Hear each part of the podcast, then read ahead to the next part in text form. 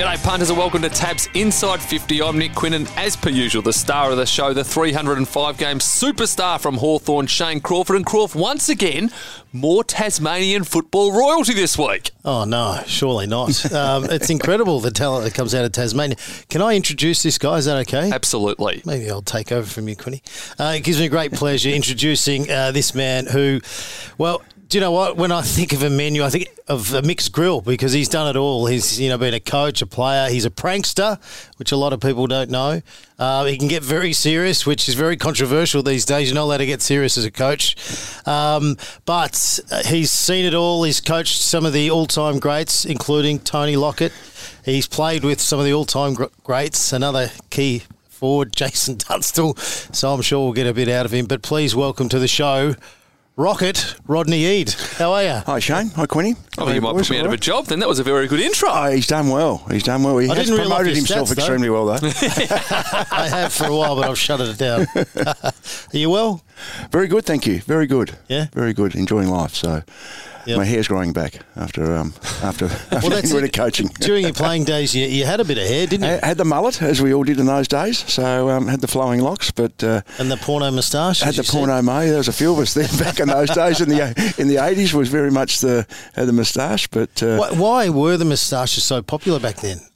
Oh, I got no idea, mate. We're just sheep. We just followed the trend, I suppose. I don't know why. Everyone had a moustache, didn't Yeah. they? It's yes. Uh, then it went the handlebar moustache move and Yeah. Chopper Read and those sort of guys. And uh, yeah, eventually then I went to North Melbourne as assistant coach, and I soon no, I soon got it off. It wasn't the trend. I used to get bagged by my mates, so that was enough. Now, in that introduction, Shane mentioned you as a prankster. True or false? Oh yeah, I was a bit of a bit of a light-hearted uh, guy. Uh, there was a few of us around. I think I think that happens in most footy clubs, isn't it? There's a there's a blend of guys who love to muck around. I suppose when I first went there, there was a now and then I think there was a lot of guys like that, and you had your serious blokes like the Don Scotts and and had you know you had Leigh who was very quiet and introverted, but. Uh, there was, you know, there's a lot of guys. A lot of us used to play some tricks and um, uh, bag each other and come up with nicknames and those sorts of things. That, that is interesting when you think about it. You got Don Scott in one side with Leigh Matthews. You play with Jason Dunstall. You know, Dermot. Johnny Platten, Dermot Brereton. and Dipper. Wow. Old Chris shy Langford, guys. Old shy guys. No egos at all. Chris Langford, Gary Ayres, Yeah.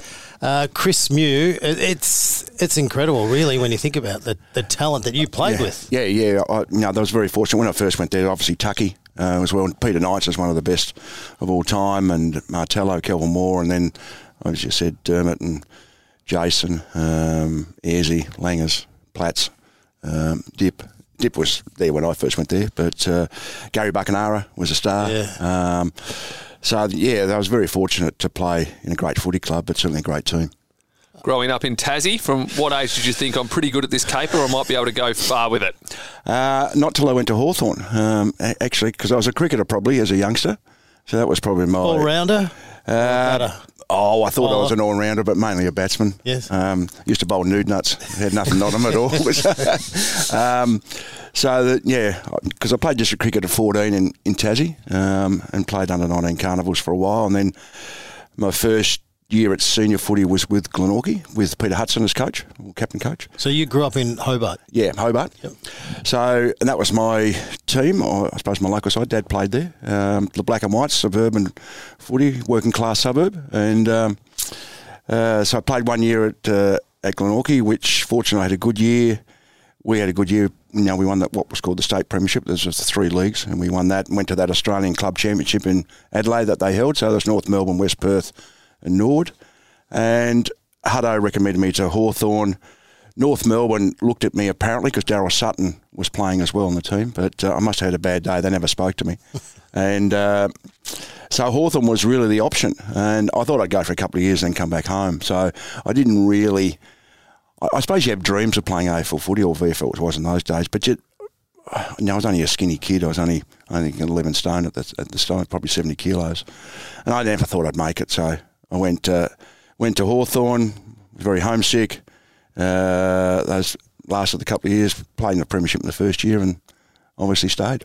And when you first come over, who, where did you live? Who did you live with? Any players or? No, no, no, no. Those it's interesting. You know, I talk to people about the, the modern player in the last ten years. The poor little darlings don't want to get drafted to interstate, and I don't want to leave mum, and and they get And everything. please fine. don't yell at me. Yeah, Oh yeah, please. Oh, jeez. And We'll give me- you about that later. And if you give me fee- if you give me feedback, but I only want positive feedback. Yes, please. yeah, I don't want I don't need room for improvement. Um, but I used to um, I lived in Box Hill North and went to Blackburn South High School uh, my first year, and used to get a, a bus then a train to um, to school, and the same to Glenferrie Oval after school, and then get a ride home with Brian Cook, who's now the CEO of Carlton. He was playing at Hawthorn in his two-tone blue, F, blue FC Holden with there's smoke coming out of it. So every time I see Cookie, I remind him of tri- our trips home. Um, so that was my top. You know, that was my lot in my in my first year. So you have to study for VCE, or was HSC as it was then. Um, also get yourself to training and play and.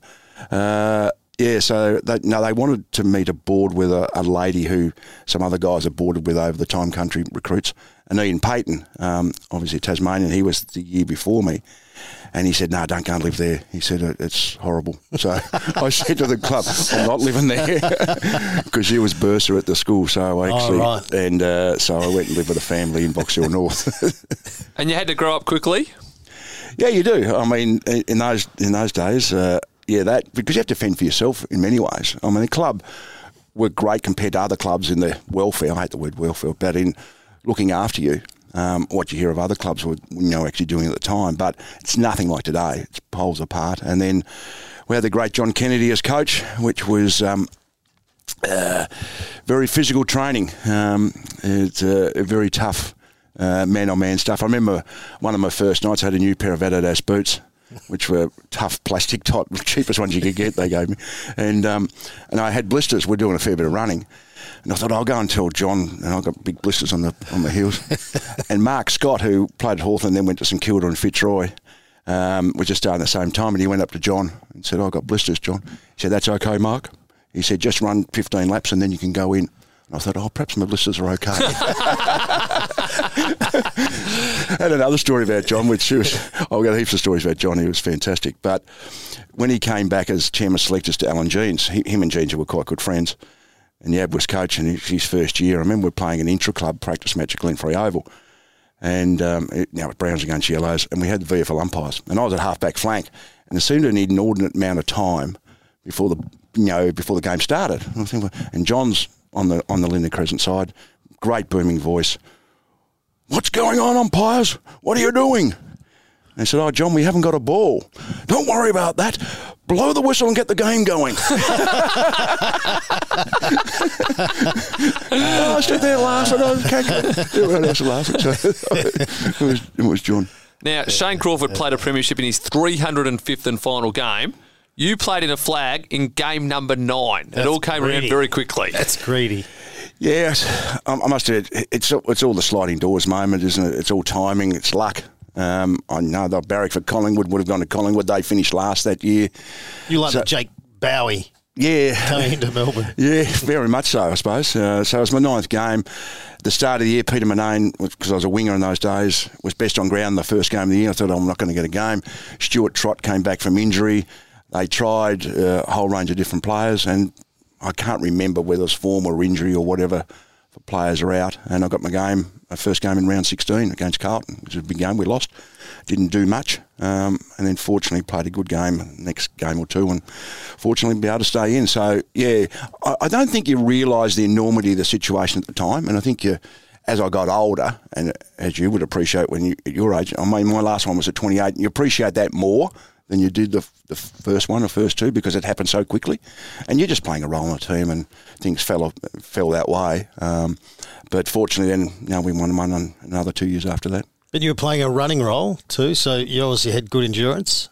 Yes, I was reasonable endurance. I wasn't one of the top five or six. I probably had more speed and probably you know that I could read the game okay. I, um, footy, uh, as far as aerobic, I probably could have pushed myself a bit harder, Shane. I think I.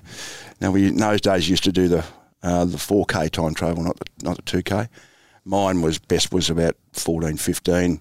But I always used to try and forty five or something like that, just Yeah. to just to get under the barrier. That's that sort of situation. And I'd always come back pre-season when we'd start in November, and we'd have time trials. I always made sure my first one was my slowest, and then build it up slowly. So by the time March came, they thought, oh well, he's worked hard over. Well, it, it's sort of when I started, you know, some of the older players, you know, they were very much that way. They're like, nah, not showing our hand first time trial today. No, no. They'd be out the back, and they, obviously they would gradually improve, you know, as the season went.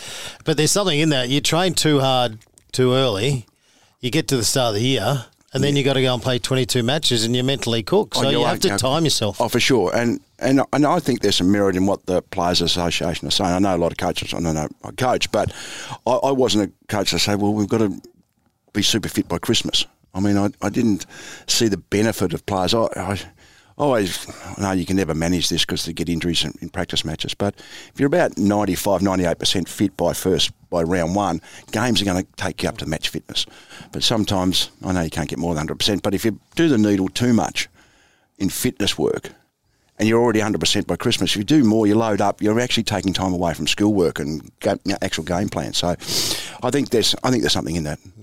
You were at Hawthorn for a great period of 1976 to 1987. You played in four premierships. Apart from all the top players, you mentioned some at the top of the show. What made the club so great?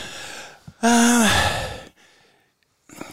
yeah, yeah, that's a good question. I think looking back, and you hear about these feedback mechanisms now, the leading teams and all that sort of stuff, which is quite raw. But Hawthorn sort of had that in a in its rawest capacity, and I think it was, I think the great John Kennedy started it all because they were embarrassment, we felt they were embarrassment in the fifties, and um, Melbourne and Melbourne Collingwood used to used to laugh at them and play tricks and all that sort of stuff and be be smart Alex and John's a very competitive individual, so made them tough. And the training that John did was very physical, as I mentioned before, but it was really brutal. And I think that set the tone about what Hawthorn was about, and therefore the baton was passed on, and the players would challenge you if you didn't stand up in what they in what they valued. Nowadays, you have meetings and you write the thing your values on the on the board, and then you're challenging the meeting. That was really done in its rawest form. So I think, and team because John preached team, and one of his sayings was team was first, second, and third. So it was all about the team, um, and I think that was in the you know was actually in the DNA in the in the mortar of the walls, and that's the that's the way you felt it. Um, and I think Parkin obviously chased uh, obviously followed that on. David being a great Hawthorn man, um, and and then Jeansie was very similar to that as well. So it came from the top. Um, um, now they had some. There were some healthy egos, and there was you know, there was guys who played up at times, and I think I think the same with all footy clubs. But it but it really came through that team was first. We're here for success, and guys worked hard to do that. When when you play with someone like a Dermot Brereton, when he's rocking up on a Harley Davidson one day and then he's coming in a beautiful, shiny, fast car, Ferrari or Lamborghini, you know, it, there's something about there, there's something that um, I don't know with Dermot. It, you just can't help but like someone Dude. like that, and it just lifts the spirits, you know, because you go, no, I wouldn't operate like that, but something within he's him a very engaging everyone. character. Isn't Yeah. he? That smile you can see on telly, he's a, and he really like he, he he has got a huge ego, but it's a lovable ego. It's not a it's not a. Some guys have got egos that are just a pains in the backside, and you say, "Well, you don't want to know about you." But but interesting with Derm when he first started, and this didn't get sold. He was the bogan from Frankston. He would try and dress. He'd try and buy some nice clothes, and he'd have the worst shoes in the world. and say, "What crap are you wearing, Dermot?" And he'd go, "What? do you- What? You know, what do you mean?" I said, "What are those? They're shit shoes. You wouldn't wear them out to a shit fight." And he goes, "Oh, okay. I need to." So he, he's So just he's he- taking fashion advice from someone from Tasmania. who had no idea either. I just wanted to bag him. The winter chill is in the air, but the AFL is only heating up. With Tab's same game multi, you can combine your favourite AFL markets like head to head, total points, and anytime goal scorer all in the one bet to get bigger odds. Available on every AFL game played this round. Check it out on the Tab app today. Tab, long may we play. Gamble responsibly. Call Gamblers Help 1 800 858 858. throughout your Hawthorn career, personally and as a team, so successful. I think the one speed hump you probably hit as a player was being dropped for a grand final when your form was arguably as good as it had ever been. Yes, uh, that was '85. That was a real kick in the in the backside. I the week before in the preliminary final, I got votes in the media as well as the best and fairest. So I played. I did play well. So I had no inkling that I was going to get dropped. There was no feedback mechanism or discussion about it. Um, so we went to the grand final parade on the Friday. Uh, Still didn't know. No, still didn't know. jeez. grand final parade. I'm up and about. Parents are flying over from Tassie. Oh. Get to back to Glenferrie Oval where we had our team meeting uh, generally, so four o'clock, and yeah, pulled me aside and said, "You're not in, son. We're not going with you." It wasn't the time for me to challenge that and ask why and have a discussion. And I said, "Oh no, I'll come in the meeting." So I stunned. I didn't know what. So I got out. Um, parents were already on the plane.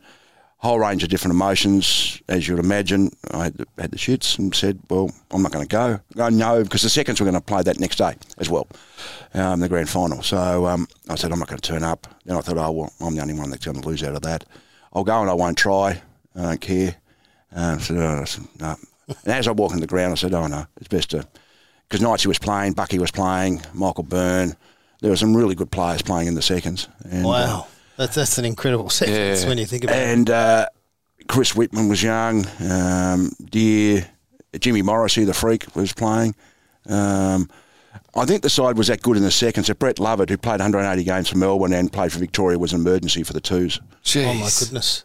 Well, there, there was a great history with the, you know Hawthorn blooding. You know, the players who deserved to be in the seniors, but nah, kept them in for an extra couple of seasons. Yeah, just to get the grounding, and then I think Tucky played 50 or 60, 70 Yeah. um, seconds games. Dipper did. I think Jimmy Morrissey did. Um, nowadays, those players would be disenchanted and say, well, I want to play senior footy and they'd actually go and the salary cap and those sorts of things. But in those days, you could keep them. There wasn't a mechanism really for players to go. That was all control of the, of the clubs. Uh, so I went along and I think uh, now they gave me the captain for the day as a token gesture. Um, we ended up beating Carlton, who had Glascott and English and Rod Austin and that sort of um, situation. So, and I watched the seniors privately, fingers crossed, hoping they'd lose, Yep. and uh, they got belted.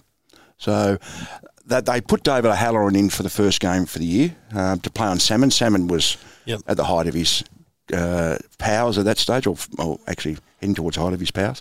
So I could understand that, but I thought there were other players who were playing my sort of role that I, I could probably be inside. Were you tempted to leave on the back of that? Obviously, you're glad you didn't. You stayed. You played in further premierships, but was that a bit of a sliding doors moment? that was the start of it. Obviously, it was the biggest issue. Then in '86, I got dropped a couple of times, which happens.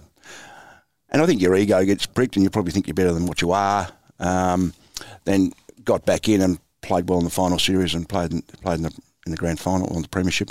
'87 got dropped again, and I thought again ego, it just thing. And then Knightsy was coaching the Bears, and said, "Would you interested in coming up there?" And I said, "Yeah, I would." So, so that was that was how that happened. That was at the end of the 87 season, and then from 88 on, this would be your theme song. What are words that we love to hear? Dare to beat the bear. We're tough, we're keen, we're good, we're a team. We're the very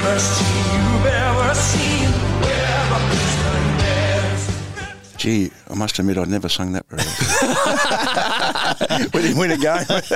How motivational Crawford wants to run out after hearing not that. a bad song. Yeah, I, I never heard it a great deal as well. Obviously, didn't win a lot of matches, but when you think about it, you've done so much. You go to Sydney, you go to Gold Coast, you're in Melbourne, you're in Hobart.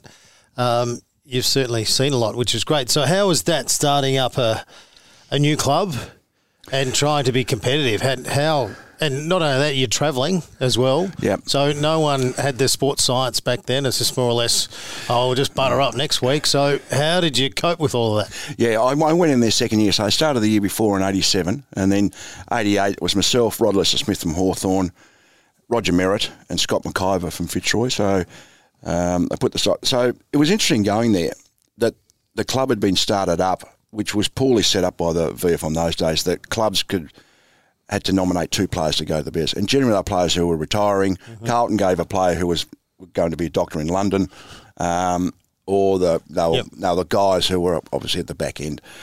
So they really, really was a mishmash. The guys were terrific guys, but uh, quite a few of them had some good talent, but they lacked the motivation to be actual professional footballers. And so they, I think they won their first two or three games under Nigel. They did a really good job, and then eventually. Think Yep. the social life kicked in a bit too much, and so so going there the second year was about trying to rectify that, I suppose. Um, uh, but it was really difficult. Yeah, And that was the was that Christopher Skase days? yeah. Christopher Skase was uh, the owner, and Paul Colourful Cronin. character. Paul Cronin was the Paul Cronin? uh, was the chairman, and um, The Sullivans that's it. yeah. Um, didn't mind it as a show. Uh, Skase we didn't see a lot, and then he obviously had his issues, financials, and then Reuben Pelerman um, became the owner, and then Knights got the sack. Paul Feltham became coach, and for whatever reason, I think because Paul just took the shackles off, but then there was a player revolt and a revolt internally about getting rid of Paul Feltham. He promised four blokes, just an example, four guys. That they'd be captain the next year, so he was saying different things to different players, and there was a bit of that. So anyway, so that Maybe he was ahead of his time with multiple captains. Maybe one minute. and uh, so then he got the sack in the February, and Norm Norm Dare took over, and they had no money, so there was no recruits. Um, so it was difficult times um, in that, and uh, think it's all part of the learning. And then uh, the end of end of that, no, that's right. Norm, Norm became coach, and they had the seconds in the AFL, and he, I was still playing, but he wanted a senior player to be coach of the seconds, which is incredulous, really, about you know how you prepare for a game. You got to coach the two. So it's between. Oh, they wanted me and Choco Williams to do it together, and the board, in their infinite wisdom, said, "No, we only want one." Choco said, "No, I want to concentrate on my playing," and I didn't really want to do it. It was really that sliding doors moment. So it was a worse decision, football decision, to go there, but it was actual career decision. It worked out okay. So Norm forced me to coach the twos. As luck would have it, I hurt my knee, um, MCL, about round four or five. Missed ten weeks. Could concentrate on coaching the twos. Came back playing the twos. Really enjoyed that, um, and then retired at the end of that year, um, and then coached the twos the next year as well. Imagine that coaching the twos while you're still running around. Oh, three quarter time of the seconds, I had to go down Yeah, and prepare exactly. for the senior Gee, hang on. game. I've got to get, go and get ready. It's real old school, isn't it? It's fantastic. And- But when did Warwick Capper come along? Uh, the Wizard came. So So you didn't have money, but somehow Warwick Capper well, well, appears. well, now there wasn't money after Skase went. right. Um, so they started 87. I went in 88. Warwick came in 89. And I think Skase then finished at the end of 89, I think. So that caused a few uh, fractions, uh, fractious relationships because Because he was a colourful character, Warwick? oh, I think I think just- money. Oh, I think money, a few yeah, players Yep. with their ego said, "Well, why is he getting more money than us?" Instead of just saying, Because well, he, cause he can play and kick goals. "Yeah, well, he didn't do that." Yeah, but he didn't do that because didn't they didn't kick to him, did they? No, Is I that, don't. I that don't not true? Well, I think two things there. One, the SCG is a smaller ground. Warwick couldn't lead. He, he wasn't a leader as far as leading for the ball because he couldn't read the game. So it was just mark and jump. She had Williams, Healy, Mitchell, and they'd kick it on heads and that sort of thing. So Warwick could do that. Bigger ground because Carrara is a big ground, uh, or Metricon now. It's a big ground. So you've got to get your leading patterns right. We weren't as good a side. So there was times that he's running to the wrong spot. So I think it was not just so much players didn't kick it to him. He's probably in the wrong spot, and we weren't as good a team. So he, he's a very lovable character, though. Uh, he Warwick. is he is a lovable rogue, isn't he? Yeah. He is. He is. He's a simple soul in many ways, and he's got his spiel that he keeps saying consistently over and over. Do you miss me? Do you miss me? For a guy who came there under the under the deal he did, and then there was some tension. He was very good with supporters. He he would he would kids would queue up for an hour and he'd sign everything. He was really involved in that way.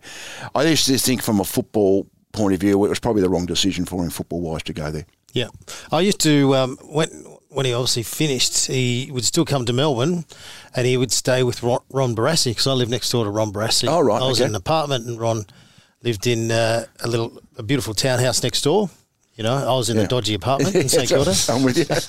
So Central. Warwick, I used to see Warwick every couple of months, and he'd obviously come down to stay, but he'd stay with Ron Barassi, and then I'd go over to Catani Gardens or go for a walk or you know get some fresh air, and then Warwick would be there, and he seriously would have his tight red Oh, spray painted on. Sydney Swans footy shorts on, and he, and he'd have a uh, cut off tank top.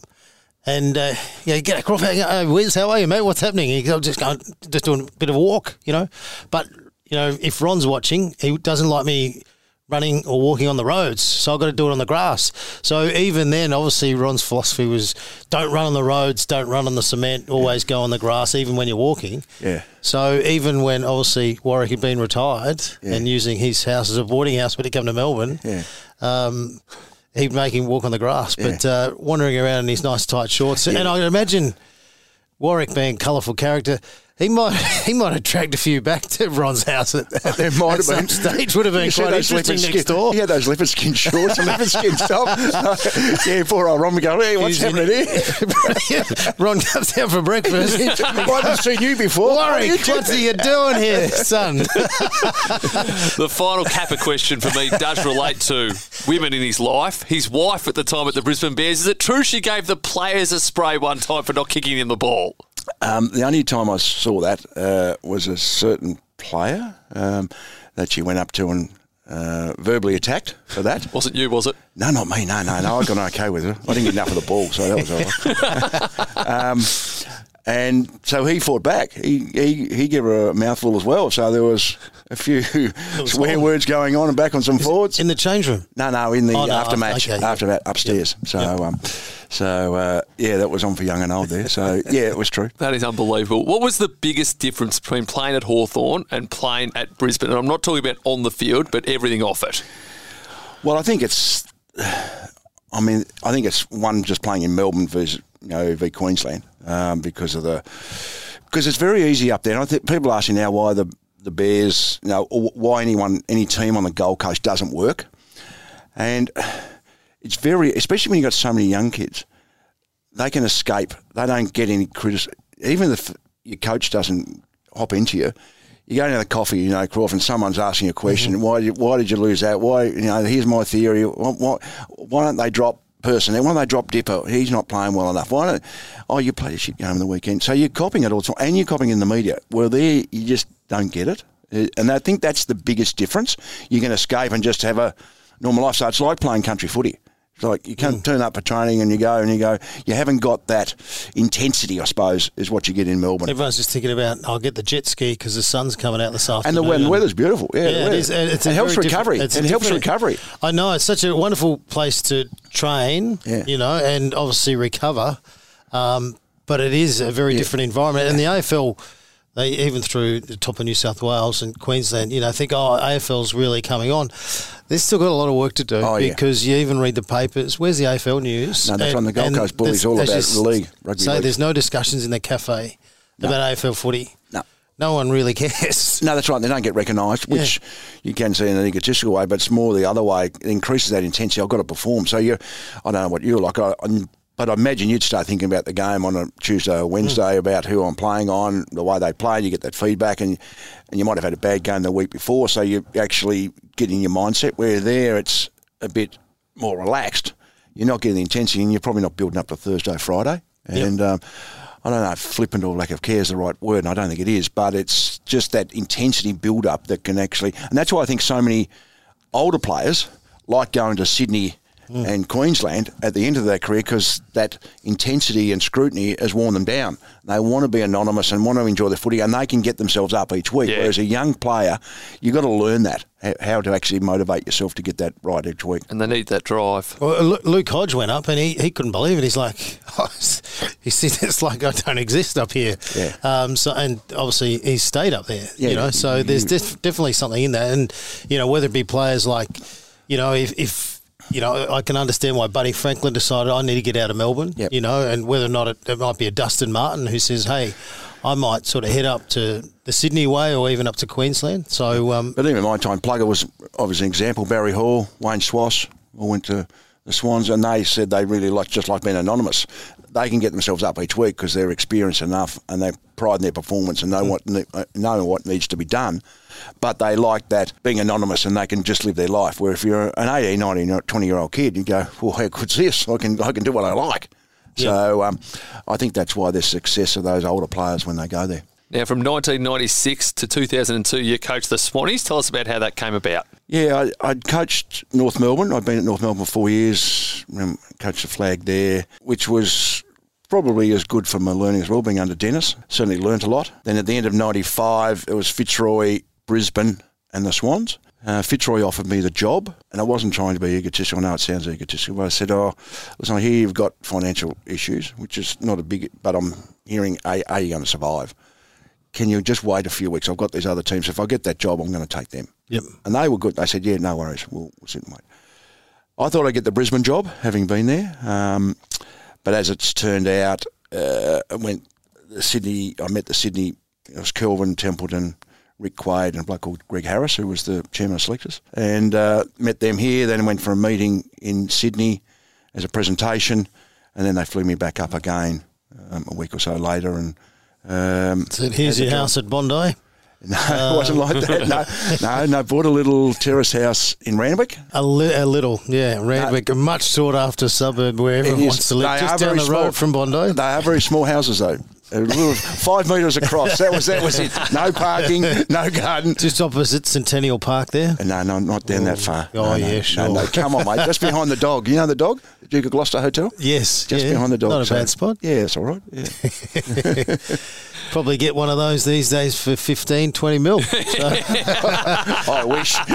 but when you think about your mentors from a coaching point of view, you know, playing days, John Kennedy, Allan Jeans, uh, then Robert Walls, Yeah, David Parkin, David Parkin, Denis Pagan. Denis Pagan. Unbelievable. Like, if you can't learn something from all those guys, they're all very different themselves. Yeah, they are. And I think that's the advice I always give prospective coaches is don't try and be like somebody else. Be yourself. Coach to your own personality. Some are uh, uh, gregarious and that, that, that's your nature. Be that. So you have to be authentic. If you're quiet and you're just uh, measured, just be like that. You don't have to be like the great orator John Kennedy. And I, that was, that scared me. And that's why uh, when David became coach, and he was a great talker as well. And I thought, she, Shivers, you have to be a great speaker. And I wasn't a great speaker. And I'm thinking, I don't want to coach. No I know I don't want to coach, even though I had a reasonable idea on footy. And and, I, and through David's all his notes out, he was the first one to do reviews and great thought. And I said, no, convinced myself that I wasn't going to be coach. So, uh, but looking back, yeah, certainly very fortunate. And, and Hawthorn were very fortunate to have those guys because Ginger was terrific. Uh, David, I think, for a guy who's coached four premierships, so I think he gets a bit. Not undersold, not the right phrase, but he doesn't get spoken in the Barassi and Hafey and Kennedy level. He can motivate you to eat a hamburger. yeah, David Parkin. great speaker, isn't he? Oh, like, can you tell me why I should eat this hamburger? And all of a sudden, Yeah. you're launching The into it because, yeah, he does. You should be eating it because of this. Because he's got great passion, he's high intellect, and he's very scientific in his approach as well. But at the same time, he, he now he's one coach that can draw on emotion as well as science and that sort of thing. I suppose his only criticism of himself was that he wasn't a tactical person, but that's not the be all and end all either. But he was he was a good coach. He was a good coach. So, what about yourself? Were you a quiet coach? Because I've heard some footage in the box of you uh, yelling Move at one stage against. I never used to yell a lot. And don't tell me Clarkson didn't yell in the box. Have you been in the box with Clarkson? Never. No, Yeah, I yeah. didn't. He wasn't a rant. Oh, yeah. Oh, he was punching walls. So, so is that way? Because it's it's a a tough job. You don't th- stop thinking about footy. 24 hours a day don't, no. from a coaching point of view. Not that I've coached, but I can understand that You take your work home with you, yeah. Yeah, And you stare and- at walls and all that sort of stuff. Yeah, so um, Family life suffers a bit. What about the incident with um, Will Minson? I love it because it just shows it's a passionate coach, and you weren't alone. You know, you, you just happened to get, you know, have someone recording when you're actually Yeah, I shouldn't have saying, record. And the fact is, Will never heard it until when you heard the recording because it's in the box, so it's not directed to his face. "What was he doing wrong on the day?" Well, he didn't want to come off. and I'd had the chat with have a chat with him a few, to the players. When you're told to come off by the runner, get off Yep. as soon as you can because it affects our rotations. And uh, I said, get him off. so I was actually abusing the runner. I wasn't. Abu- I wasn't. He came across as well, but that was over a two and a half hour period, and they put it into a minute and a half. So I actually, no, I'm embarrassed about it, but I feel sorry for Will as well because I've. Oh, no, don't be embarrassed about it. It's an emotional game. So, what, what what's the biggest spray you've ever given? I know Quinny was probably going to ask you at the end of the show, but So in the box, I was, and I tried. is to, there a player there that you've just surely you've gone okay, right? I'm just going to absolutely blast away because you coached Tony Lockett. Do you ever blast him? No, I'm scared. I think I think the um, as Rob Murphy said to me, he said, "I think you're getting the." You, know, you actually get dealt a bad hand about you didn't give as many sprays as people are saying. I said, no, I didn't really. Um, and a lot of it was theatre. You'd have an impact. And um, and the, the way you say it, some you don't, um, and some players respond to it. Like Brian Lake responded to it all the time. But he needed him. Oh, you you know you oh yeah you've heard Well, the, he- the he stories was- I hear out of Hawthorn. They say oh he's so much better at Hawthorn. I he was exactly the same as Hawthorn. He was at the Bulldogs. Like he wasn't any different. And um, He just wasn't allowed to kick the ball yeah, as much. yeah, he just kick off one step and It's like, he'd what- what train are when he wanted. And uh, and I in the end I said to Brian because Brian and I had a pretty good relationship. He was quite funny, Brian, and I still keep in touch with him. And and I said, Brian, I said, are you sick of me Oh, into you? He said, yeah, I am. I said, I'm sick of doing it. I said, can you do what we ask? Yes. Can, Yep. can you do what we ask and what your teammates want? Yeah, yeah, I'll try, I'll try that. Yeah, that's not a bad idea. I, Yeah. I said, oh, thanks, Brian. That's all you, that's all you got to do. But I said to him, if I'm, if you do, if you're doing things that we're asking you not to do, and I give you a serve, and I get a response, what is that telling me? Yep. Telling me to give you a serve every time because I'm getting a response. There's one time because Brian used to fancy himself as a forward. He wanted to play full forward. So when we're playing the West Coast Eagles in Perth, call seven o'clock in the morning, Saturday morning. Brian's woken up physio. Brian's woken up with a bad back. Oh, really? He got a bad back. Okay. Who was who was forward for West Coast at that time that he might have been playing on? Would have been you know someone that might have scared him a touch. No, no, no. No, he's, just no, a bit no, sore. No, he just sore. I said, you tell Brian if he gets himself up, I'll start him full forward. Sure enough, Brian's right. Ten minutes in the first quarter, I put him to full back. Ah, that's fantastic. G'day, punters. Once again, we're going to Tab's leading bookmaker, Bart Kennett, for the Sunday play. Bart, what have we got this week? We're offering $4 for Tom Mitchell and Andrew Brayshaw to combine for 65 or more disposals on Sunday afternoon. We get to look to your Hawks this week, and I reckon this is a matchup Tom Mitchell really looks forward to. His career average disposals against the Lions is an incredible 34, and that includes 2020 when the quarters were shortened. Whilst Brayshaw, well, he's in career best form. He's averaging around 30 disposals a game. He has really lifted for the Dockers in the absence of Fyfe. As a player, Crawf, were there matchups that you knew suited your game more than others? Mitchell must be licking his lips this week. Yeah, he'll have a lot of confidence and he'll take on probably Lachie Neale through the middle. That'll bring out the very best in him. And Brayshaw, well, what a season he is having. His roles change a little bit. He's coming through the middle a little bit more and uh, he has the ball on the string. So I love it.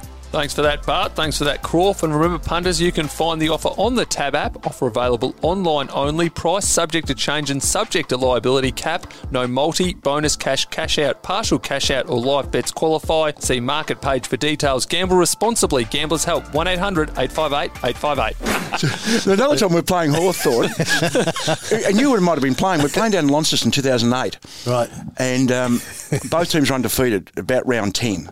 So we've had a draw, um, Hawthorn undefeated, and we're playing because we always wanted to say, Brian, don't kick on your left, change pace because he's quite quick, but he want to kick off one step and stop and want a short pass. And I said, just change pace and kick it long. That's all we, just keep it simple. Anyway, so at three quarter time, we're a couple of goals up, and it's quite. Everyone's up and about, and you're walking around, playing, and all of a sudden I hear this. I feel this tap on my left shoulder. yeah, Brian. Did you see that left foot kick I did? It was a bloody good kick, wasn't it? And I could, I was nearly going to piss myself laughing. I said, "Piss off, Brian. Will you leave me alone?" That's the sort of relationship we had. You got, but he'd come up and like he was just happy with himself that his left foot kick hit the target, and he was going to tell me about it. Yeah, yeah, that's there were some other characters you coached along the way that would stand out like that, and they might not have necessarily been the best player, but they were fun for those reasons.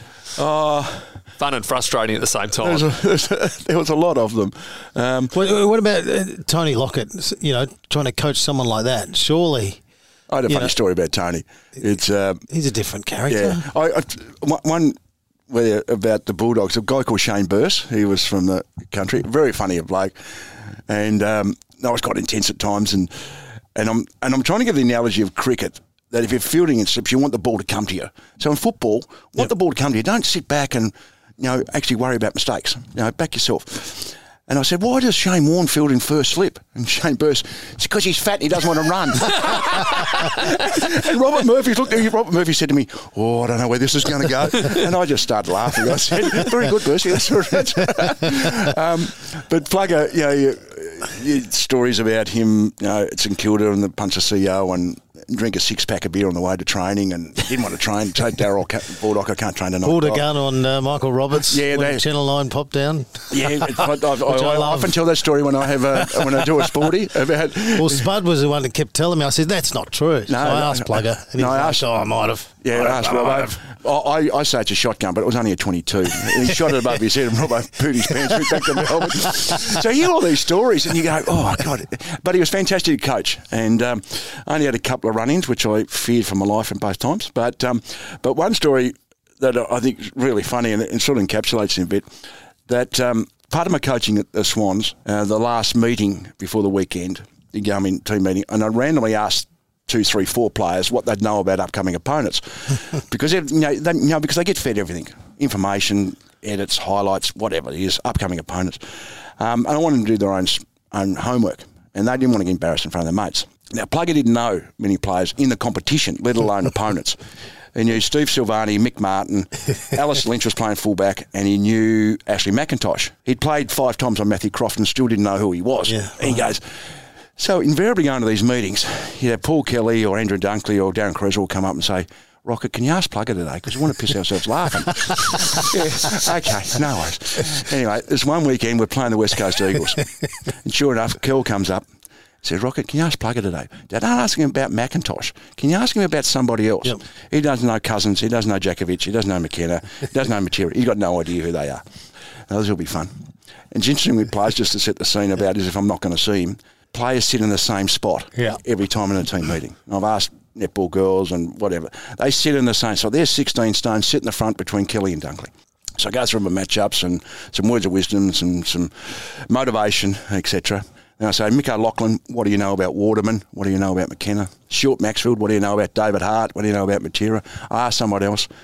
And here's the big fella sitting in the front with his elbows on his knees, his head in his hands, like the little boy in the English class that doesn't want to be picked out for reading, as if I couldn't see him. I said, Tone. I always called him Tone out of respect and fear. I said, Tone. He said, Yeah, mate. I said, What do you know about brawn? He said, His dad owns a shaver company. With, with, with that, he got up and said, Stick that up your backside and walk out of the room. Oh, that's great. The winter chill is in the air, but the AFL is only heating up. And with Tab's same game multi, you can combine your favourite AFL markets like head to head, total points, and anytime goal scorer all in the one bet to get bigger odds. Available on every AFL game played this round. Check it out on the Tab app today. Tab, long may we play. Gamble responsibly. Call Gamblers Help 1 800 858 858. You mentioned one or two run-ins with him. Tell us about them. Um, well, one was about his groin um, in '97, which was, you look back, quite infamous. He had a really bad groin, and people say he didn't want to train, but we'd heard that he'd been running six or seven k at night on a Wednesday night. So I spoke to him about it and said, oh, and he plays along with you for a while about anything, and then eventually gets to a tipping point, and he said, "Shut up." He said, the physios and the sports scientists got no idea what they're talking about. I know my body and I'm bloody running. What are you going to do about it? I said, well, there's not much I can do, Tone. I said, I just want to, you're such a valuable player. I just don't want to wreck you by the weekend. That's all we're trying to help you with. Okay. And that, that was it. The other one was, um, we played in the start of 97, we played Port Adelaide in Port Adelaide and we won, I don't know, eight points, 10 points. And Tony kicked three goals, five, or kick four, whatever it was. And um, Peter Filandia kicked five. And anyway, so I came down the back of the rooms at at, um, at, at West Lakes, and they come in the front. Everyone's happy, and I said, "Well done." And um, and I see Tony sulking a bit. You know, so I walked up. What's the matter? He said, "Oh, I'm just pissed off. You know, I should have kicked eight. He put the, all this pressure on himself and mass. Bloke got playing on wasn't that great. I should have kicked eight. I said, yeah, but you've kicked four. You've given four. You did give four away. I don't care. I said, that's the trouble with you. Nothing but, I said, enjoy the win. It's nothing, you, know, bloody big and bloody selfish so-and-so. And I went, oh, shit, what did I say that for? His eyes are rolling and I'm going, like the courageous winger I was, I went down the other side of the other side of the room. And then um, on the Monday, um, all chirpy and said, come here, mate. He said, I'm not bloody selfish, all right. I said, I know you're not, mate. I know you're not. It was a slip of the tongue. so I went out to chat, and he was all right. And I said, just explained. uh, I said, it's about the team winning, and wait, you know, no, the way you contributed was fantastic. You know, you're involved in eight goals. And he got up, he said, all fine, all smiles. He said, but I'm not bloody selfish. I said, gotcha. I fear for my life. Don't use the S word ever again. You get to Sydney in that 96 season, it is just quite unbelievable because Barassi had sort of set it up nicely, but the way you took it to the next level was unbelievable. Walk us through the journey and that grand final.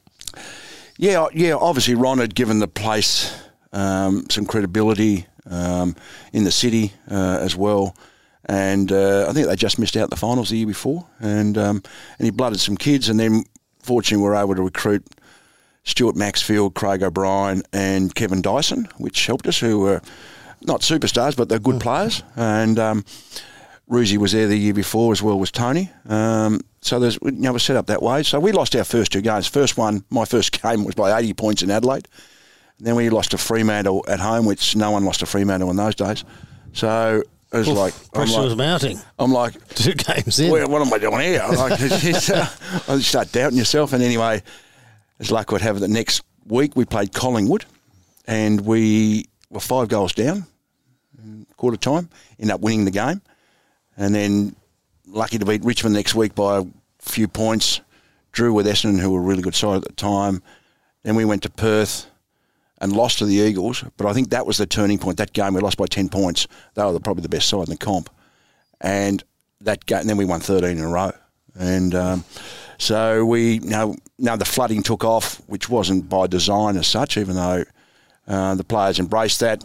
It caught the opposition off guard. It, it's helped us, and we won the first one against you guys, I think, in uh, '96, which was a good game. Um, and always, if I see Dutchy Holland every time that Daryn Cresswell couldn't jump over a, matchbox um, marked over the top of Dutchy Holland, the goal square. Believe it. Yeah. And, uh, Kreza, and didn't say anything either. no, no, he, He never very- liked yapping out there. He's very quiet, Kreza. and um, but Tony didn't play the last home and away game, which we needed to beat West Coast to finish top two, which we did, and then beat Hawthorn without Tony, and then had another week off with the and uh, then he came back from the preliminary final, which because he had the bad groin, so that was I think testament to him. He kicked six in the grand final. He's got such a high pride level in his performance, puts a lot of pressure on himself, and he was never going to play poorly in the grand final. So I think the preliminary final he might have kicked a couple, but he kicked that point at the end, and there was questions in the box whether he's had the leg to be able to kick it. So he's kicked that uh, 55 or so, and uh, it was a bit. Uh, it was fairly euphoric. And that prelim, a lot of people identify that game and that win that really established the AFL in Sydney when the pubs across the state were packed watching the Swannies and everything like that. It was such a landmark victory. Yeah, it was, and the stories we heard, you know, the pubs even around the ground had packed, and you they turned off rugby league to watch the Swans, and I think that was the time that they were accepting the city as one of their own. Obviously, rugby league were trying to, through the media and that, to trying to circumvent us, but um, I think that was the really the acceptance of the of the Swans being as part of the Sydney fabric. I always respected the Swans because back then, TV wise, the Sunday game was always the Swans. So, um, you know, even when I was sort of 15, 16, 17 on TV were the Sydney Swans. So you got to know their players more than others. So they started to build and build and build, but then obviously be able to take them to the finals and get that momentum- going probably felt like you almost had the keys to the city.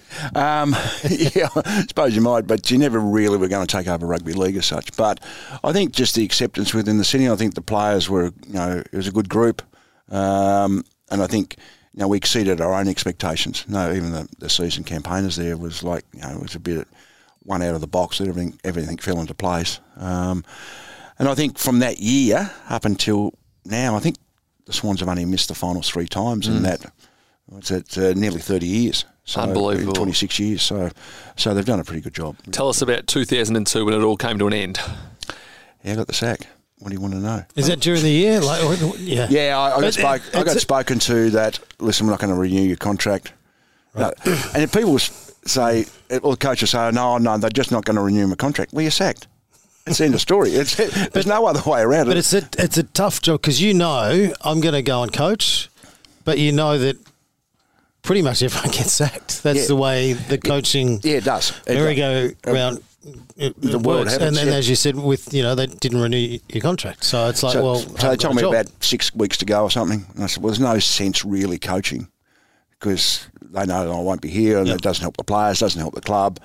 Um, and always, even even my dad, but certainly Hawthorn was all about club first, so uh, it's best I moved on. So, And were you shattered or were you thinking, okay, I did really well here, freshen up and go again at another team? How were you looking at it at the time? I think, as as Shane said, you know, you know that you're realistic. You know it's going to end. Even oh, when I was forty odd that stage, you're still naive about the politics in the background. You know, you hear about it, but until you're a victim of it, where people are nice to your face, but they're actually saying other things. Yeah, and, and, that, and that's a disappointment. Like, How do you, how do you deal with it? Because that's that's one of my biggest pet hates. Is like you go right, we're all in, but then you've got a board, and all, this talk and, and and leaks that get out from there into the media. You're like, hang on, we're, we're all meant to be together. You're, we're all meant to have each other's backs. We're all meant to be heading in the one direction. Yet, you've got people, you know, talking behind your back. So, I can't mentally cope with that. I'm like, do you know what? If we're not all in this together, Yeah. including Yeah. board and Yeah. direction, you know, we're in big trouble. Yeah, and that's you know, there's a few administrators, and uh, you hear things that I mean, just come and say, listen, you're really struggling. Anything we can do to help, but I don't know how it's going to be at the end of the year. I don't know what I'm going. Whether they think that certain people can't handle that, and they're what that person's is going to say, and that may be their view. But certainly, from my point of view, no. I give direct feedback. I like direct feedback. So just let me know where we're at. Okay, and we'll work out the best solution and going forward. So, you know, you're reading the tea leaves, you hear some things. So, looking back, what I was saying was the right thing, but I wasn't a good stress carrier at the time. So the players could tell that I was under stress and uh, the way I was saying things rather than what I was saying. And I think with those words in the background, that was adding to that instead of being able to alleviate that pressure and stress, stress and pressure and say, listen, you're probably not going to survive, but anything we can do to help, what do we think we can do to do? Okay, the, you know, what we're looking for is the best for the team and the best for the club. You look back on that Swans era, it's so successful, you really put them on the map. What are you the most proud of? Um, I think that coming into a, even though they'd been there no, five or six years, I suppose, a bit, oh no, a bit more, uh, 10 or, no, that's right, 14, 15 years. Yeah. Um, and they were pioneers and they did a great job. I think being able to set a foundation, um, obviously the finals that we played, I think four out of seven or five out of seven or what it was. Um, but be able to set a foundation and, and start with the culture about what the what the what the Bloods are about. Um, so I, I think more of that uh, than anything. Um, what and what about the SCG? Because it's unusual. Every time we used to play at the Yeah. SCG, it, it was hard. Like the the centre half forward and the half forwards would complain. Yeah. because uh, we can't get our running patterns going, and you know, our defenders, uh, we just couldn't work it all out. So it was a bit of an advantage, wasn't it, there for a while? Oh, for sure. And I think when I first started coaching, I knew that players playing their positions, half forward flanks play half forward flanks. The uh, fifty arc is never fifty at No, the it's 40. It's 45 or something. Yeah. So and that throws you and, out of and kicking to centre half forward's a dangerous spot because it's turnover. It's back the other way. So with the way we played was more about players get up the ground and not play your position. So we weren't really worried about position. So we try and and everyone went man on man. It was a man on man game. So I started to throw blokes behind the ball and they just get followed. And we'd have 10 behind the ball and have four in the three in the forward line. And Tony's got so much space. So it wasn't until later that then teams started to work out, okay, there's no sense following these guys. Um, so you start tag players behind. So you wouldn't play position. So we'd start to open up. I think if you play in the SCG, play a traditional game, which they don't anymore, it was really disadvantageous. I think you need to be able to get your players up and create some space where your leading patterns are more figure eight across the ground rather than up and down. How do you think uh, Plugger would go with, you know, not necessarily today, but the last few years where lots of zoning, pushing back, extra numbers all around, knowing that the ball can't actually get to him initially, he might have cleared out a few. He might have been reported a bit more, especially the way with the, the match review officer does today. I think he might have he might have been for a little tap because he, he he was fairly aggressive. Because we did a bit of training when I first went, first went there about having a spare in front of him.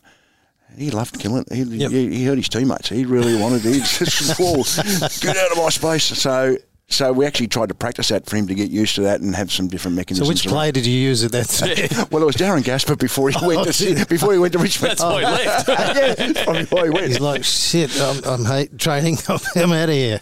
Now, the end of the 2004 season, you're like a young, young Shane Crawford at a nightclub, just interest from everywhere because there's vacancies at Richmond, Hawthorn, the Western Bulldogs, and Adelaide. Tell us about how you got to the Dogs. Um, yeah, I um, was spoken to by Richmond with Greg Miller and David Parkin, and I thought it was a chance through Greg because I knew Greg from North, but they'd already made their mind up, and David Parkin agreed, uh, said that was the fact later. So anyway, and then. Uh, a few coaches who didn't want to get interviewed by Adelaide because I thought it was Neil Craig was over the line, but I'm not like that. You just, oh well, I'll go for the job.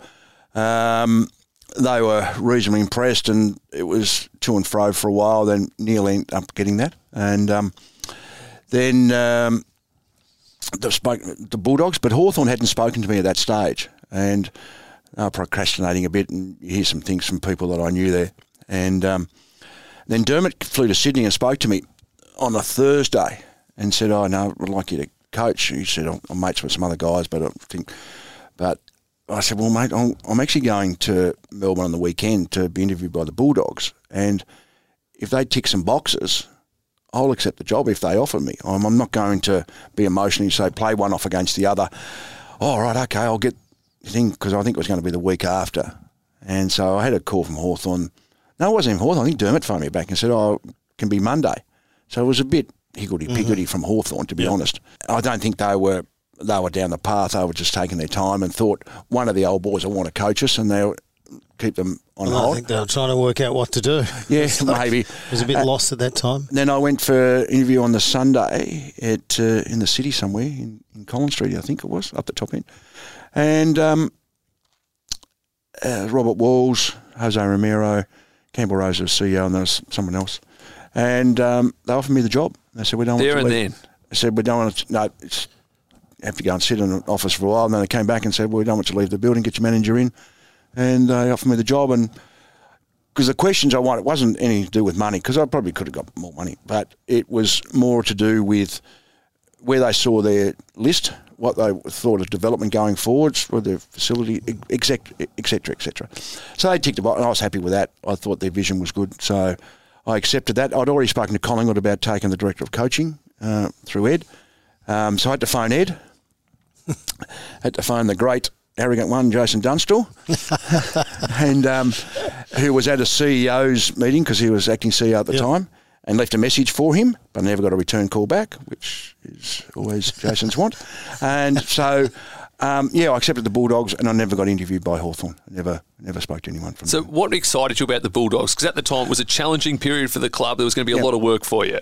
Yeah, I think their age profile, um, which I've got a good story about in a minute, and um, and they, they they were fairly realistic about where they thought they were at after a couple of And they were organised, obviously, with the meeting. You know, yes, and, like, and, hey, and, and they were impressive the way they, Yeah. they spoke about. it. And they asked some really good questions, and um, and they had a vision about having the facilities, which they actually uh, three years down the track they got up and going. Um, so it might have been two years, but. Um, so yeah, it, it, it ticked a few boxes, um, or ticked the boxes I thought more about the footy and, and, and about where they saw they were going. Um, they were a fairly young squad. Had five players who'd played over 200 games, but the rest were really young. Um, so I thought there was some growth opportunities there, even though I didn't know a lot about them. Tell us about the story then with the age profile. when I went to, yeah, as I said, I didn't know a lot about them, and uh, when I saw them, when I met them, how skinny they were, and I heard they hadn't done weights for quite a few years, and so there's a lot of physical development left in, in them as well. So, so I thought, oh well, we'll do some training Saturday mornings as well, just some football games, you know, handball games, some small sided games, just to so I can get a feel what they're like, and. Um, so one Saturday morning, uh, we had 40 players, of course, and I said, oh, can the senior players go to my left? Can the rest of the players go to my right? I just want to get an idea mentally where they saw themselves. So I had five players that played 200 games. Eight went to my left. Robert Murphy had played 60, went to my right. So I would expect 40 players to go to my left. Mm-hmm. I don't care if you haven't played a senior game, you're playing the elite sport. And I went, oh, wow. I said, oh, shit, guys, we don't have enough players to play on the weekend. We only got eight players. Oh, we didn't understand the question. So that's, and I thought, you had your game plan, which, because it was a flood in Sydney, it was more defensive based, as most coaches do. And I thought, we've got a bigger issue here. Know, we've got a confidence level. We've got a, an issue of confidence that they don't believe that they belong, their self esteem. So I didn't know how I was going to build that because it's very easy for coaches to say, "Oh, don't worry about mistakes, changes." But in the heat of the moment, you're going to say, "Well, what did, you, what did you do that for?" And all of a sudden, it gets back. It gets back the other way. So um, over the next couple of months, I realised that they could kick the ball well. They had good skills, and they were quick. So the old 20 metre um, sprint test, when I was playing at Hawthorn, David used to do it, Parkin under the stopwatch. There was three of us, I think, under three seconds. Um, the Swans, there were seven. There was 21. Yeah. Was it really? So I thought, got speed and they've got some, they can kick the ball, they're skinny. Okay, let's get the game plan around what they can do rather than what they can't do. Most coaches build from defence first. It was a bit the other way. Okay, let's let's back what, what we've got in our positives. So we so we modified the game. The our number of, wouldn't work today because of the because of the zone defence, but the number of bounces averaged per team was about four and a half a game. We went to forty four per game, run and carry the footy. So just back yourself, take the game on. and probably your best player was probably the slowest, Scotty West. Yes, You know, he was, but he was but, a ball magnet. But with that, he was able then to direct the ball. He, rather than just kicking a straight line, he was able to back his agility around it and get himself free and extricate, be able to do something with the footy. So we um, we were six and ten after sixteen games, but I was happy with the development. And then the last six games, we won five of them. We lost to Melbourne with Jeff White kicked a goal on the siren, and we missed out to Melbourne by half a game, making the finals. So, to me, the confidence has ticked off. Uh, then we started to modify the game plan, started getting a bit more size, started to improve our contested ball, etc., etc. Out of all your achievements in footy, getting that Bulldogs team to prelim finals in 2008, 2009, 2010, could you make a case that's the gold medal winner? Certainly would have liked to have gone at least another step. Um, I think 2009 was the year that we could have, should have, um, at least get the grand final. Um, yeah, I, I think I enjoyed my time the most at the Bulldogs uh, because of the way the club is. The players were a fantastic group to coach and be involved with, and I think they all grew up together and as far you know similar ages, and then we added to that Cooney and Griffin and a few other blokes along the way. Um, yeah, I think because when I first went there, you know, wanted the players to own the team, uh, about them to have a say and about the values and all that sort of stuff that we do, and they just didn't know what I was talking about. It was like, and then Murph and Gia come up and said, "Listen, Rocket, that's all well and good. Can you just teach us how to win? We just want to win. Just want to, in other words, just coach us." So it was a it was a a phase of being able to get their confidence and coach them at the same time, giving them some responsibility and some ownership of the team. That eventually came to about that time, 2006 and 7, then 8, 9 and 10 we actually... So answer your question, yeah, probably. Yeah, probably, yeah. Tell us about Adam Cooney. Oh, he's a different cat, Coons. uh, I, I said to Coon, he goes, is... Even when he was drafted, you, you sort of had that look about him as like, okay, we're going to have to really crack the whip with him. Well, he, he was there the year before me, and he, he said publicly that he was a little bit pudgy and overweight and didn't like training too much, and then he got himself fit. I, I said to him one day because he was really popular. You know, the guys really liked him, and he had a great sense of humour. Um, but I think he liked, and I said to him one day, I said, "It's okay to show some emotion that you care." I said, "I think you're trying not to care." To show that you're not to care, it's like you, but you get a perception. He said, "Oh, how'd you pick that?" So it was right. And I said it's okay to show that you care sometimes, and you know you might not so much get angry, but you get down or you want to get up and about for your teammates. Um, so we understood that, but he, I think it was a real shame that he no, then- that he fractured his kneecap because he'd won the Brownlow, fractured his kneecap, and he was never really the same player after that. And I think he would have grown to become a really excellent, consistent player. He was just a kid um, when he first got there, and he, was learning the professionalism of the game. At the same time, he was a bit of the free spirit, which is fine. You don't want to take that out of him. You want him, to back his ability. But I think he was becoming more of a leader as, as he went on, but he was just unfortunate with his knee. You had some characters at the Bulldogs during that time as well. Who were some other ones that stand out? Oh yeah, they were funny. Um, they like all footy clubs. They love playing tricks on each other and that sort of stuff. But uh, Lindsay Gilbee was was was funny. Mitch Hahn. Barry Hall, when he came, fitted in really well. He was hiding players' cars and parking them in the gym, and they couldn't find them. So you're not going to argue with Barry, are you? I had a blue with Barry one day, but I really get on really with Barry. He's a, he's a good fella, but he, um, he uh, yeah, he's a he's a big man, Baz. Um, but they, I just love playing. All 40 footy clubs are, are very similar like that. I remember my Murph always reminds me. I said the Shane Birss story, but um, when I first got there, that Daniel Bandy was playing for the Bulldogs. It was my first year. So he's six foot six and can run athletic.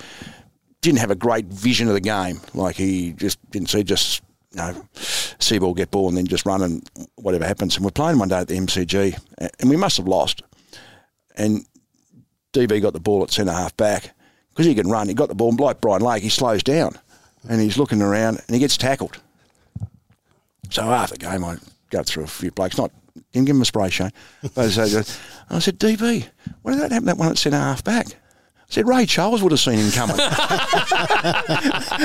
and Murphy, and the boys started laughing. So just, uh, so um, yeah, Just they- run, mate. Get the ball and run. You know, use Take your it on. ability. Take the grass. Yeah, Yeah. Back yourself. Tell us about your blue with Barry Hall, because if I don't ask that question, people are going to say, "What happened? What happened? What happened?" Um, well, it was. It was. You, you, you remember the game against North Melbourne when he choked Scott Thompson to death, and um, Accidentally. yeah, and I'm in the box. Get him. I said to him, said to my runner, Brendan. I said, get him off. I said, will you get him a bit like the Yep. Will you get him off? Because I didn't want him to lose a flight and get. And then Barry let him go. Then he's got the elbows above the ears as he's walking off. And I said, get him inside. Get him in the rooms. Get the cameras off him. And I went in and I, I was calm when I spoke to him. I said, mate, I'm just trying. He said, if I lose it, you'll know I lose it. And I was totally in control. I said, no worries, Baz. and you're about 15 goals up that day, weren't you, too? oh, I can't remember. I think we were in front, but I know it was 15. Oh, there we go. Well, you've you've dealt with Lockett and Hall. Maybe you should run courses on just how to deal with But these. not only that, Brian Lake as well, you know, so you got to throw him in Yeah. the mix. He's a bit left field. But uh, you got the big guys, the big, strong guys, you know. And after doing so well at the Bulldogs, you finish your AFL coaching career by going back to the Gold Coast Suns from 2015 to 2017. At times when you were there, did you think, geez, I've gone back to the Bears in the late 90s?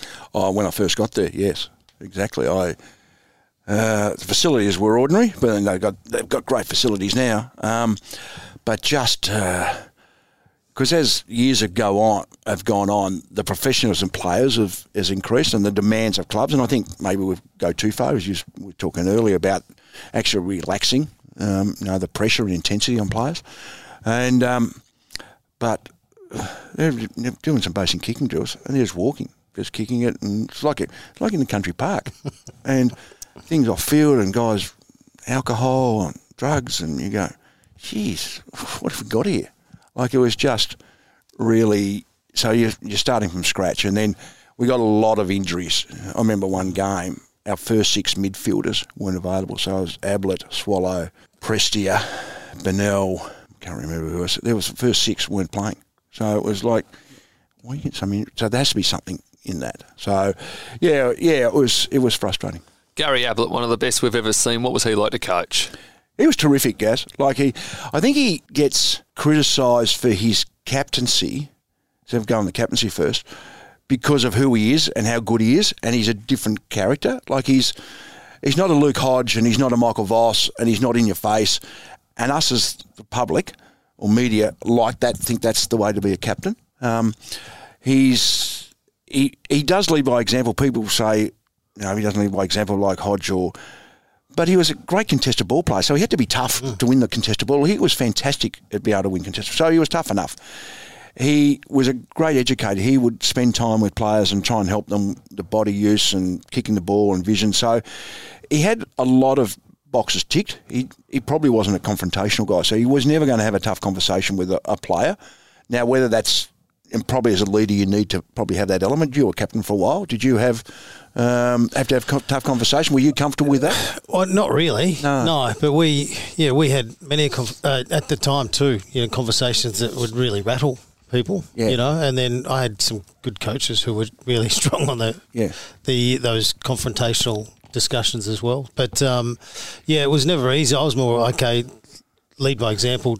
train, I- I- train as you play, that Yeah. type of stuff. And- but and- yeah. um, you know, Gary Ablett, he he got, I suppose, the criticism with him later on in his career. Oh, he's not playing with injury, you know, which was always. I, I don't really know because I wasn't in, in, in the sanctum, but from what I know of him as a player, he did. He went and won his own footy. You know, he con- it was a, an amazing, consistent player. Yeah. It was just, you know, as you said, you had a lot of older players fixing gaps. You had a lot of injuries when you were there. You had a club that was virtually restarting from scratch, bit pretty much like the Brisbane Lions, Yep. no, Brisbane Bears. When Yep. Yep. when it's a tough job, you know. Yeah. You look at you look at the Giants now; still haven't won a flag. You No. know, Yeah. Fremantle have won a flag. You know, and then how long have they been going? So that's right. Yeah, it takes a it's- Takes a long time. I think um, I think with Gaz, he he he was never really the same player after the operation the year before I got there. So and he got a frozen shoulder a couple of times, which happens. And Gaz wasn't big on painkillers. He just didn't want his body to be at 40 years of age, um, be able to play through that sort of, which is fair enough. I mean, that's that's his decision. And so he was he waxed and waned a little bit with his body. Uh, He never had the consistency, I think, on the field he played some terrific games up there, uh, but he did miss some games. Um, but he was very professional. He led by example. He was like Shane was a captain. He, I don't know whether as a captain you need to have those tough conversations. Paul Kelly wasn't wasn't big on that either, even though he was a tough player. So. I think he got criticised unfairly by some people in the in the Melbourne media here, and uh, because he was obviously fantastic for the club. But then in the end, he wanted to go back to Geelong. That was where he wanted to finish, and I think that was fair enough as well. I don't think anyone could begrudge him that. He No. did such a good job up there. Now, you coached 377 AFL games. Can you pick out two or three players that you really enjoyed coaching? They might not have been the superstars, but you just you felt like you got the best out of them and they were really receptive to your coaching. Um, I liked Ryan Griffin as a player. He was a good player. He was a, he was a terrific player, Griff. And Gary Ablett, uh, unbelievable. You know, some of his games were just out of this world. You, you got to see it all, really, because you had, you know, front row seat, plug Plugger Lockett. You got to play with Warwick Capper. You know, you got to play with Dermott, Yeah, Jason Dunstall. And, and I think the best player I've seen is Leigh Matthews. So probably your point. I mean, the best players I've coached is probably Plugger and Kelly. Yep. Uh, Brad Johnson, West. The players I like as a coach, and all coaches same. Even if a coach has got some flair and anything, and I like blokes with, to express themselves.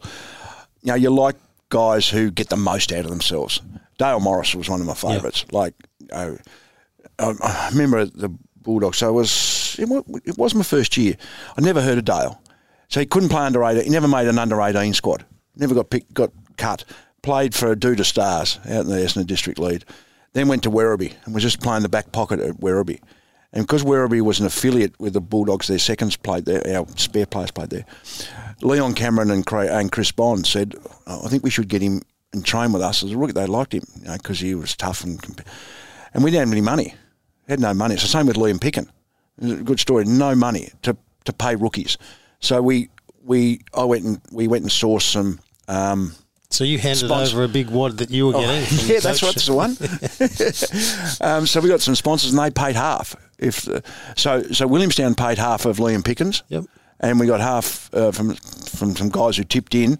We got Dale Morrison, and Liam Pickens just just like that. So the rookie list. So Dale, his first game played on. I remember we played Adelaide. He played on Ricciuto um, and Goodwin and beat them at halfback flank. So he had some of the biggest, best jobs. Like he used to smash Eddie Betts and Stephen Milne, and he was six foot three, quick.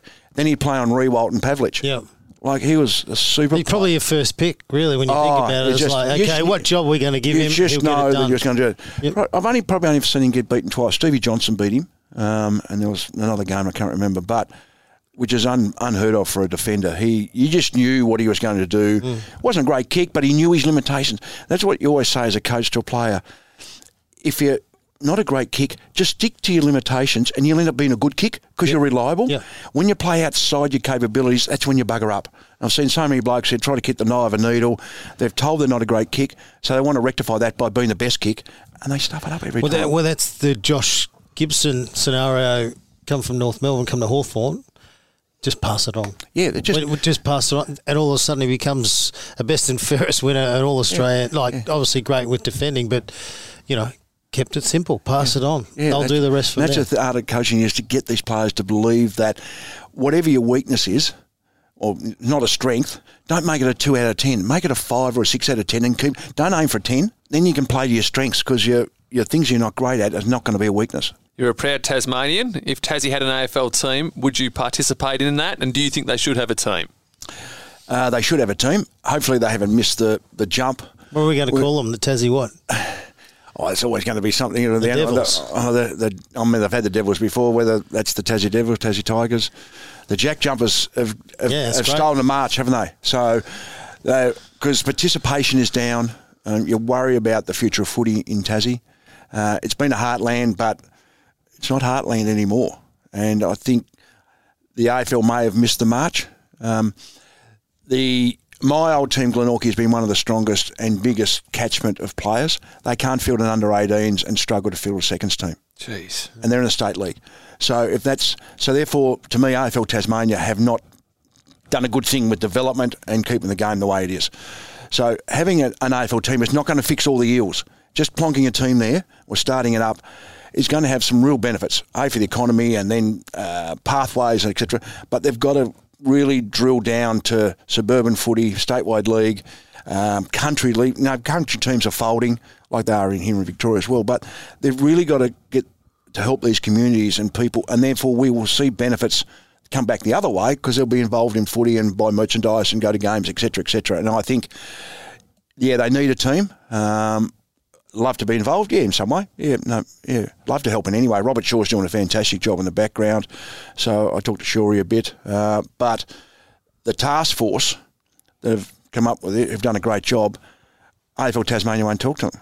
So there's there's still this disconnect about how it's going to unfold, and I think uh, that's part of the AFL job. If they get a team there, they need to get all parties together on what's best for Tassie footy. When I think of Tasmanian players, it's some of the all-time greats. Peter Hudson, obviously someone you know very well. You've got the Riewoldts. Uh, well, it would jump on Jack. Anyway, he came down and trained with uh, the Hawks, and he was probably about sixteen. Nick, Nick we was twelve. Nick was twelve when he left. Yep. and he went to Queensland. But Matty Richardson, uh, Grant Birchall. Yeah, Um, one the best, the finest. the best four have always they've always say is Bulldog, Stewart, Royce Hart, and Hudson have been Yep. the best four. Then you got Alistair Lynch. Then you got Richardson and Lynch, Brent Croswell, and then there's probably the next next group after that. Um, but yeah, there's been a, you know it's been a great Darren franchise. Pritchard. Oh, we can't forget Darren Pritchard. What a player he was. So no, there's no, there's been a very fertile ground uh, for for recruiting for And good people. Like We are. Tasmania, like obviously spent a lot of time with Hawthorn down there. Really, just good- of the earth, good yeah, people. Yeah, Yep. blue collar, hard working, good people, good state, a really good state. Yeah, so hopefully they do get one. And um, you know the former premier, who was a very strong part of it, and was a very strong advocate. Um, so hopefully the new premier is the same. But said they'd build the new stadium, which will be roof over, so the elements in a good spot. They definitely need the roof.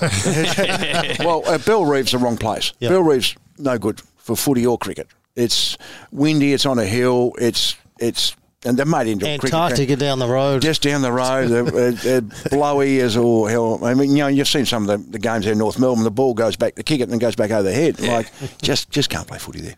Now, Rodney, we've loved having a chat. Let's finish with a few quick fire ones. Favourite footy memory? Grand finals, premierships. One in particular, does one stand out? Yeah, 86. What made 86 special? Uh, you didn't play 85. I didn't play 85, got dropped, and then lost the Norm Smith by a vote. And You were robbed too. I was. Teddy Whitten got you, didn't he? Yeah, I, in every paper and and radio and oh, TV, I was the best player. So I kept telling Ez when I have lunch, and I said, mate, you brought along with Norm Smith for me. Best spray you ever gave. Best spray.